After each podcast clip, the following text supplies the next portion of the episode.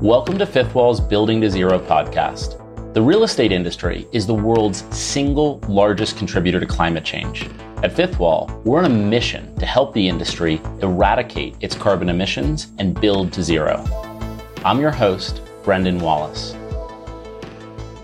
In this very special edition of Building to Zero, I speak with U.S. Senator Sheldon Whitehouse, who dials in from his office at the Capitol building to discuss climate change policy and the real estate industry. The senator shares thoughts on carbon taxes for buildings and what he describes as the real estate industry's equivalent of cash for clunkers. He also shares what he believes real estate CEOs would be stunned to find out about their lobbying presence in Washington and how the industry can use collective action to drive meaningful change. Enjoy the conversation. Senator Whitehouse, thank you so much for joining. Where are you zooming in from today? Zooming in from um, the U.S. Capitol building, uh, nice. where I have, um, like many senators, a small hideaway office. I mean, I'm really excited to talk to you about climate change, and in particular, the role the real estate industry has and is kind of culpable in obviously what would come to be known as, as climate change. You've made 250 speeches about climate change on the Senate floor, and this has all been since the collapse of cap and trade in 2010. And I guess, you know, as this has been come to be known as the time to wake up address, if you were to look back at the beginning of it, what instigated you to start giving these speeches? What was the impetus for you? Hmm. Desp- somewhere between despondency and desperation um, we had um, cap and trade passed thanks to Nancy Pelosi. Um, we had 60 Democrats in the Senate. We were filibuster proof. We didn't have to worry about a presidential veto. We had a Democratic president. And the decision was taken to just walk away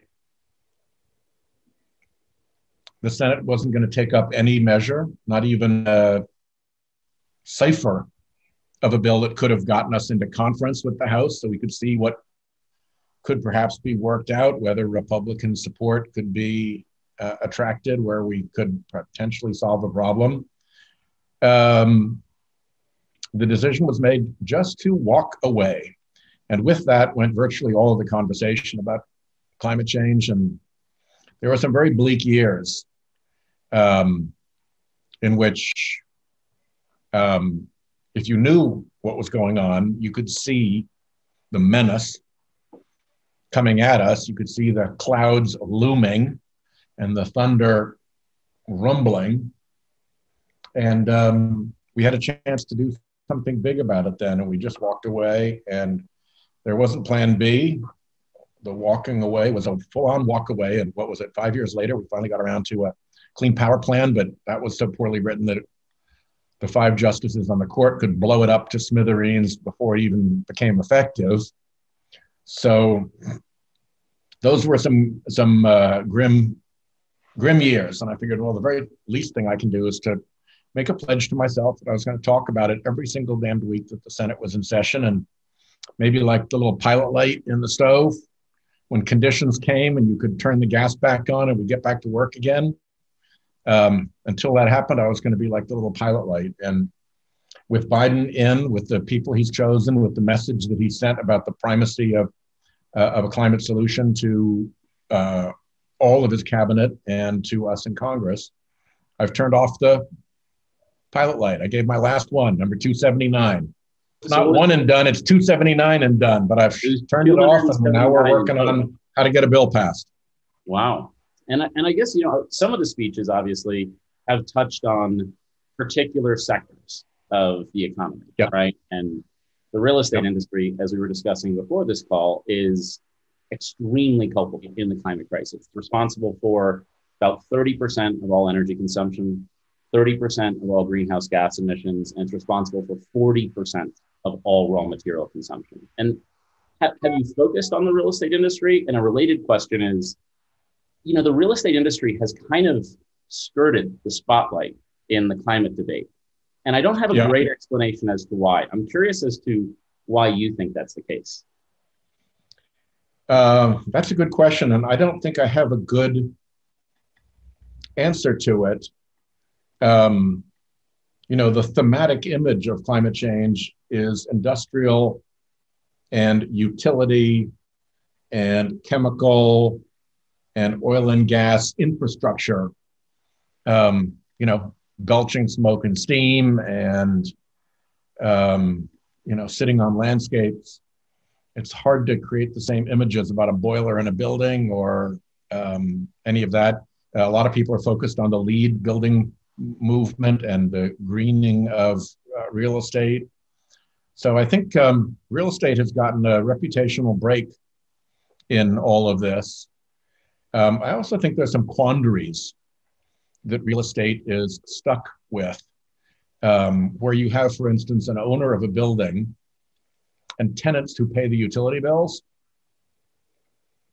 Um, who fixes the building so that it becomes greener and less of an energy hog? um, the landlord doesn't, the owner doesn't particularly care to because the tenants are paying the utility bill. So they're not going to be paid back out of savings. And the tenants don't particularly care to because why the hell would you do capital improvements in somebody else's building?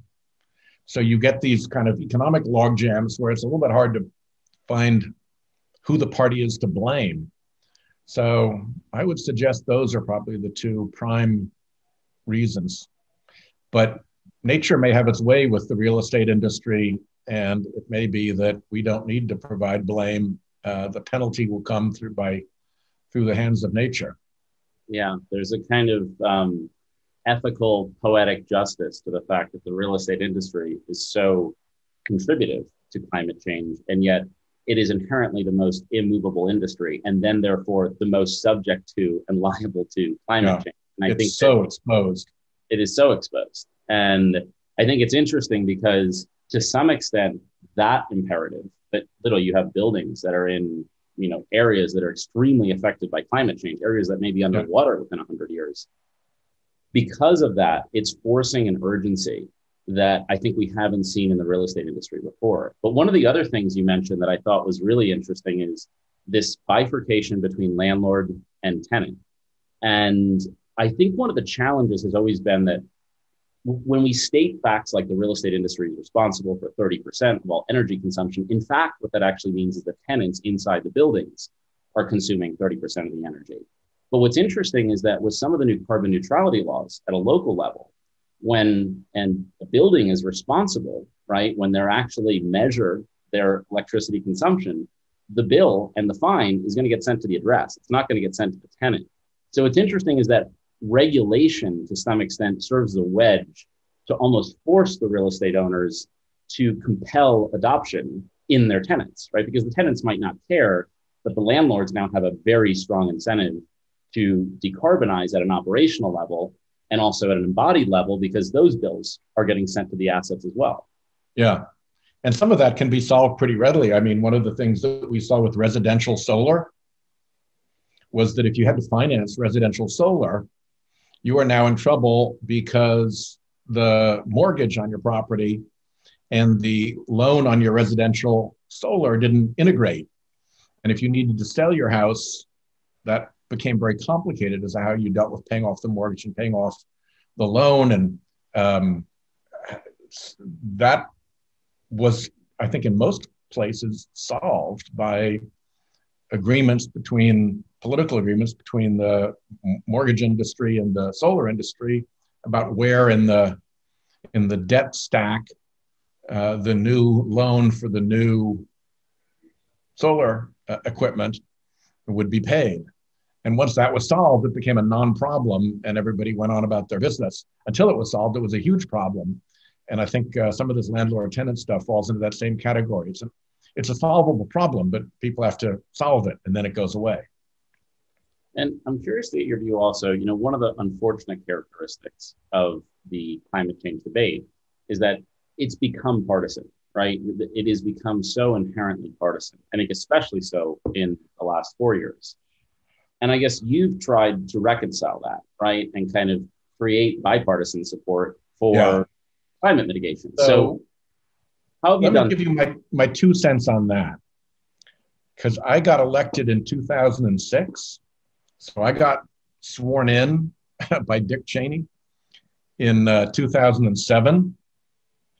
And all through 2007, through 2008, through 2009, climate was very bipartisan in the Senate. We had four or five different bills.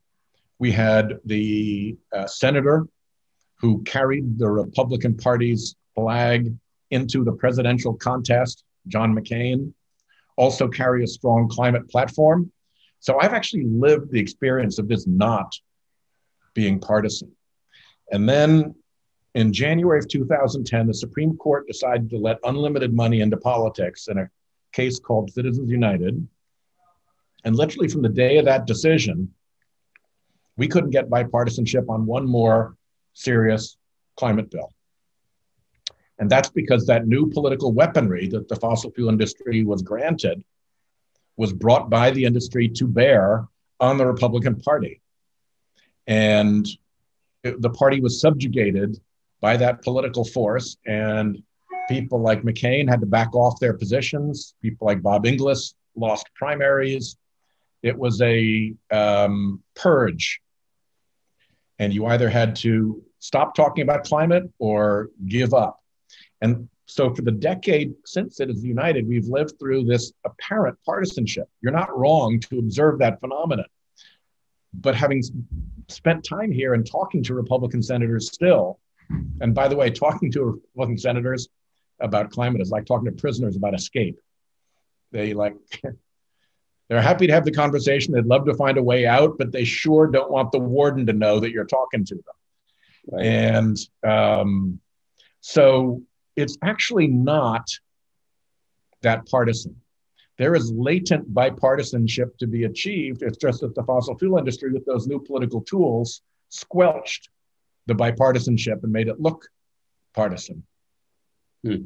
And so, what you're saying is almost that with Citizens United, all this capital was enfranchised that had a strong point of view to render climate change a partisan issue, and it almost weaponized the issue and turn it Bingo. into something that was polemic for both part well for one party at least. Yeah. When it's binary you only have to control one party to make it look partisan. Yeah i guess that's true. Maybe i'm just too young to recall the days when it wasn't actually a, a partisan issue but it just seemed to me it seems apparent as as an observer that yeah. it has unfortunately become partisan. But i guess that's totally works for the fossil fuel industry to have people think that it's partisan because a you throw up your hands what can we do about partisanship and b nobody looks as to who done it. Right, right. And I guess you know we're two weeks into the Biden Harris administration, and they've made some, I think, pretty bold moves, or at least bold within the standard of the last four years, which is coming in the aftermath of probably the most, I would say, environmentally progressive administration in recent memory. But we've re-entered the Paris Climate Agreement, and I guess if you were to look four years out, what would you view as successful climate policy? Um, what would be a success case for you? I think our task, our test of success is that credible modeling shows that we are on a path to 1.5 degrees or less global warming. And how we get there, I think we can leave um, a little bit up to the legislative process. Um, I personally happen to think that when you look at the scale of the subsidy that fossil fuel enjoys in America, the International Monetary Fund calls it over $600 billion every year. You can't offset that kind of a subsidy without putting a price on carbon the it's economically wrong to allow an industry to have negative externalities that they dump on the public instead of having it baked into the price. So for a whole lot of reasons, of, that's the point of government, after all, mm-hmm. That's why you have that's government. Those externalities. Yeah, I mean, even Milton Friedman, who hated government more than anybody as a, as a really conservative economist, said, okay, this is one of the reasons that we actually have government. You got right. an army, you got police at the corner, and you've got negative externalities. Um, so I, I just don't see that we get to 1.5 degrees without pricing carbon. But if there's a way to do it, I think we can't let the techniques be the thing that drive us. We've got to have the goal always be are we going to hit 1.5 degrees or not? I think as a sidebar, it would be nice to get rid of dark and anonymous money in politics because I think what has prevented us from solving this already has been this very corrupting influence of huge amounts of anonymous money. And we're going to look pretty crappy as a city on a hill when people, you know, take a really good look at why we've been absent on climate for so long and who was behind it and why they let it work. Why did American democracy fail? So I'd love to see us root out the, the dark money and be on the path to 1.5 degrees. And I guess one thing that, that is inspiring is when you look at Europe, right? Europe has not had the experience of the last four years, or sounds like really the, the last the last 11 years by your experience. Yeah. And technology and innovation has continued inexorably to actually solve many of the scientific problems that make clean energy possible. Yeah. And I think that's really inspiring. And I think the question is now, how do we create the incentives for adoption? And I guess because we talk to so many people in the real estate industry, as you think about what's imminent for climate policy and the Biden Harris administration and what's going to come through the legislature, like what what would you advise a real estate CEO to do today to adopt a forward posture with respect to climate mitigation and accepting their responsibility in climate change? I think um, step one would be to show up in Congress and make sure that your voice is being heard. Because right now, the fossil fuel industry shows up in Congress with munitions. And the rest of corporate America really doesn't show up at all. And to the extent that they do show up, they ordinarily show up through trade associations, which tend to operate at the level of sort of lowest uh, opt- optimism and performance of the industry they represent. So you have like the National Association of Manufacturers and the US Chamber of Commerce that have been outed as the worst two climate obstructors in America because the fossil fuel industry got into them and co opted them and turned them into climate obstacles. Um, you look at the American Beverage Association, Coke and Pepsi have great policies. American Beverage Association makes zero effort on climate, don't, doesn't show up. Insurance industry, which is behind so much of real estate, has huge equities here. I mean, real trouble. And yet the American Insurance Association doesn't care about it. The big lobby group for Silicon Valley, which makes such wonderful noise about how green all those companies are, TechNet, uh, they've just decided since Biden was elected that they're going to amend their lobbying pitch to Congress uh, for this Congress to include climate change because last year they didn't have a word on climate change in 13 pages of lobbying desires from Congress. So you stack all that up, and what you have is a, is a world in which a Republican in Congress not only sees that fossil fuel threat, but they also look at the rest of corporate America and nobody's there. The, right. It's not just nobody's on the field, the benches are empty.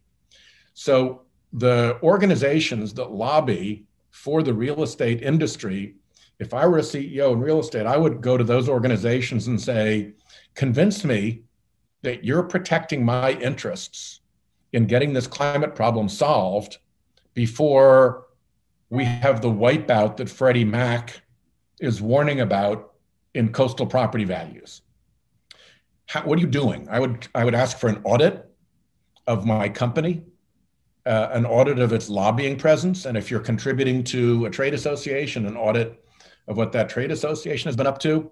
I think CEOs would be stunned to find that their lobbying presence in Congress has been doing the exact opposite of what their public facing statements have said their intent is. Or it sounds like, at the very least, silent on these issues. Because from, from what I know, I don't know that large. Best case, best case, silent. Right. Worst case, and of course, you know, in a fight like this, silence is deafening. There is no such thing as being silent when something this big is going on. Your silence is just as important as anything you might say. If um, you know, sometimes you can sit it out and say that's not my fight. Climate is everybody's fight, and if you're silent, you're saying something. And the real estate industry needs a voice. I think you know, yeah. like we were just talking about, it is it is inherently just so exposed. Like it's it's it's exposure to climate change at an existential level yeah. is real. It's it's imminent. I mean, there, yeah. there are landlords in Miami and in coastal cities that I think are are really like five to ten years out from big existential functional obsolescence questions with respect to their assets. And it sounds like what you're saying is that, you know, to the extent the real estate industry's lobbying arms are uncorrupted by the fossil fuel industry, which I think it's safe to say, safe to assume they are today. Um, really, what they need to do is kind of solve this collective action problem by saying, how are we ensuring that Congress and the executive branch is enacting laws that actually encourage us to do the right thing and actually achieve the right outcomes? Because what's interesting is that, you know, in kind of green tech 1.0, some of the big challenges were that a lot of the technology wasn't imminently adoptable right? It wasn't viable to actually deploy. Today it is, meaning yeah. in addition to the kind of the ethical imperative, it actually makes economic sense to deploy, but the real estate owners just don't know what to do. And so, so much of what we struggle with, and it sounds like what you're encouraging the industry to do, is overcome this core collective action problem, which is, yes. in essence, what climate change constantly seems to reduce itself to. Yeah, it's a core collective action collective action problem, and um, in that it is a collective action problem. One of the things about it is that if everybody actually acts collectively, the threat to anybody who might act alone dissipates so much that it essentially vanishes. I think if one company were to come into Congress and make a big fuss about climate change, the fossil fuel industry would find ways through its functionaries in Congress to make that company pay a price. So when CEOs say, I can't come in and lobby about climate change because there'll be repercussions, that's not an unreasonable sentiment. That's not a, an imaginary concern. But if you're organized, they can't punish everyone. And uh, collective action actually immunizes itself from the threat that necessitates the collective action. You know what's interesting is the real estate industry it kind of sits at the epicenter of like these three triangulated forces that are compelling it to decarbonize. Like one, you have pressure from capital markets, right? Everyone from the BlackRocks, Larry Fink's letter, like it's yeah. there. The real estate industry is nothing other than a capital markets business, yeah. right? That that is in essence what the the industry is. On the other hand, you have regulators. And this unique feature of real estate that you can't move a building makes it so subject to local regulations. So, like what happened in New York and what happened in Los Angeles, it doesn't matter what your politics are, where your building is, its jurisdiction determines right whether you're going to be fined or not for carbon neutrality. Now we're probably going to have it at the federal level. But what's yeah. what's really interesting about what you're saying is that the fossil fuel industry seems to have this ability to infiltrate the the uh, the trade and the lobbying organizations for many industries. But the real estate industry is subject to downstream leasing pressure from some big tech companies, for example, like Google and Amazon, that are very publicly committed to decarbonizing. And most yeah. people don't think about this, but when Amazon commits to decarbonizing, they implicitly commit their entire supply chain to decarbonizing. And people don't think of the real estate industry as being part of a supply chain, but it most definitely is. Data centers, warehouses, office buildings, so there's just so many economic imperatives for the real estate industry to adopt this offensive posture. And it is, is kind of your hope that the Biden Harris administration creates an environment where an industry that hasn't yet had a voice feels comfortable engaging at a national level in federal climate policy. Is that, that is that the kind of culture and environment you're trying to create in the new administration? Exactly. And I think that's also the kind of environment that they're trying to create. I mean, I've known Joe Biden. He was a, he was a senior senator when I first got here, and we've known each other well uh, ever since. And he is not a person who is out to uh, harm others or embarrass others. He's a team player. And um, I think to the extent that his administration can assemble that team around him so that various industries in corporate America feel comfortable to say, okay, this is the day I get off the couch. This is the day I come out of the locker room. This is the day I suit up for this game. And uh, together, we're going to solve this problem. This is not a problem that is actually technically hard to solve. It's a problem of political will and political obstruction. And it's a political problem. But the economics of how you decarbonize and the um, uh, social questions of how you do so fairly and actually perhaps improve the uh, economic justice of our country at the same time, that you could figure out in the better part of an afternoon if right. there weren't all these malicious fingers in the gears trying to stop things from happening. And so that's why we need the uh, cavalry to show up from the um, more disinterested parts of corporate America than the fossil fuel industry and step in and say, okay, we're, we're here now and we're going to help solve this.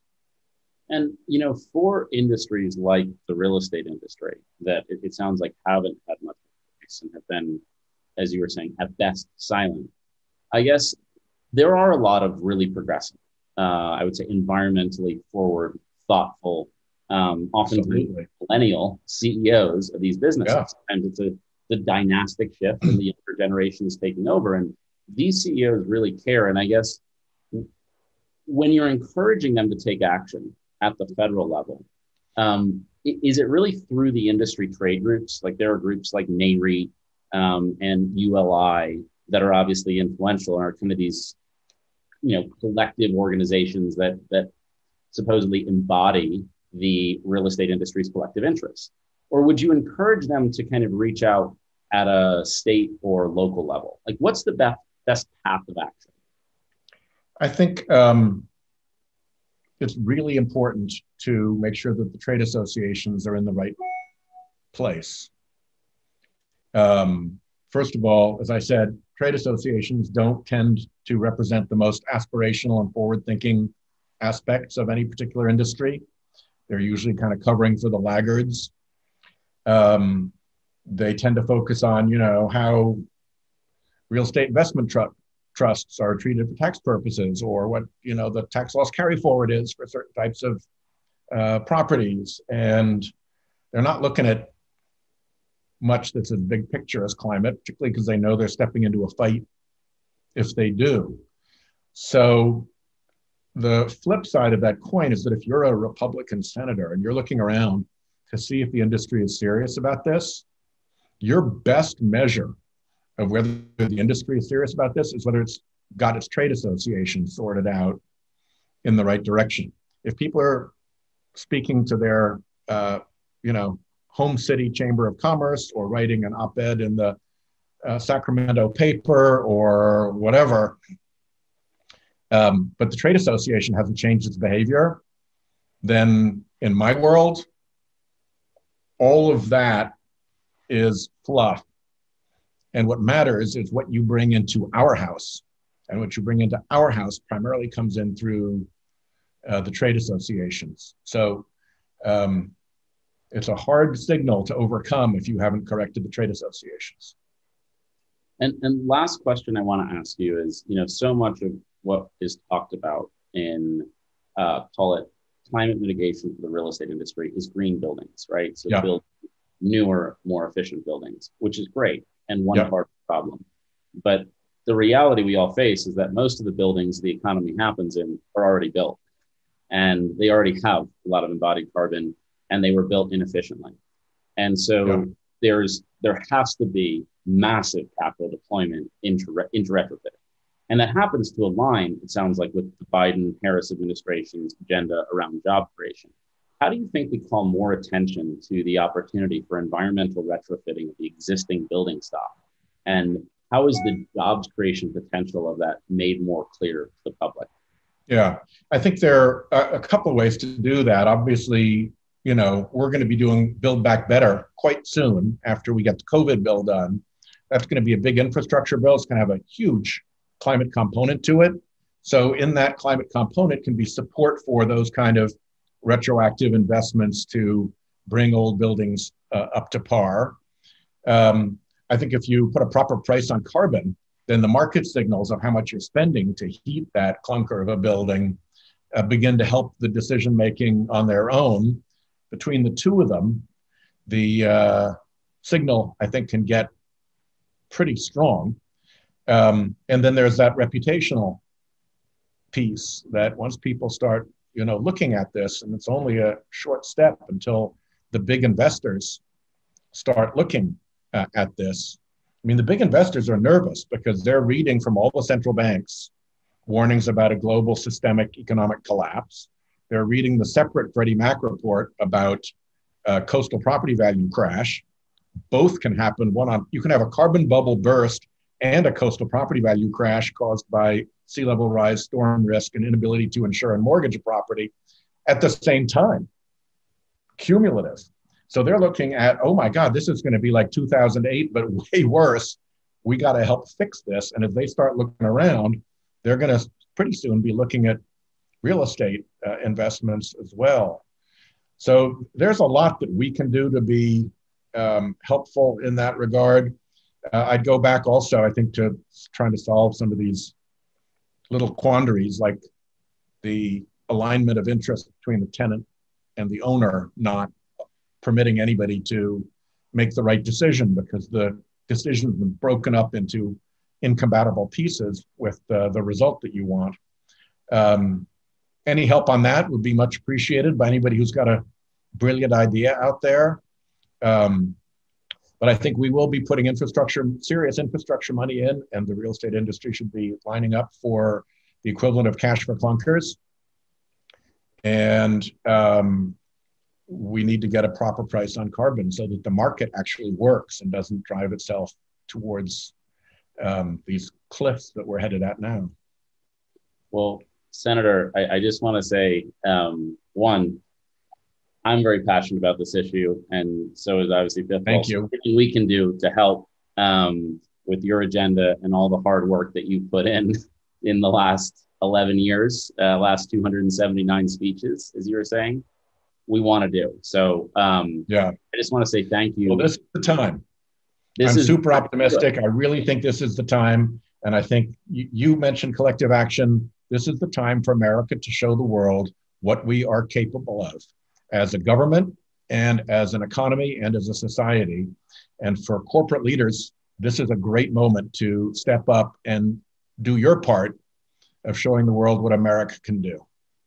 I well, I hope everyone does, and I hope everyone heeds that call. And we're going to do our part. And I just wanted to say thank you, Senator. If there's anything we can ever do to support your initiatives and your agenda, this is such an important issue. We want to.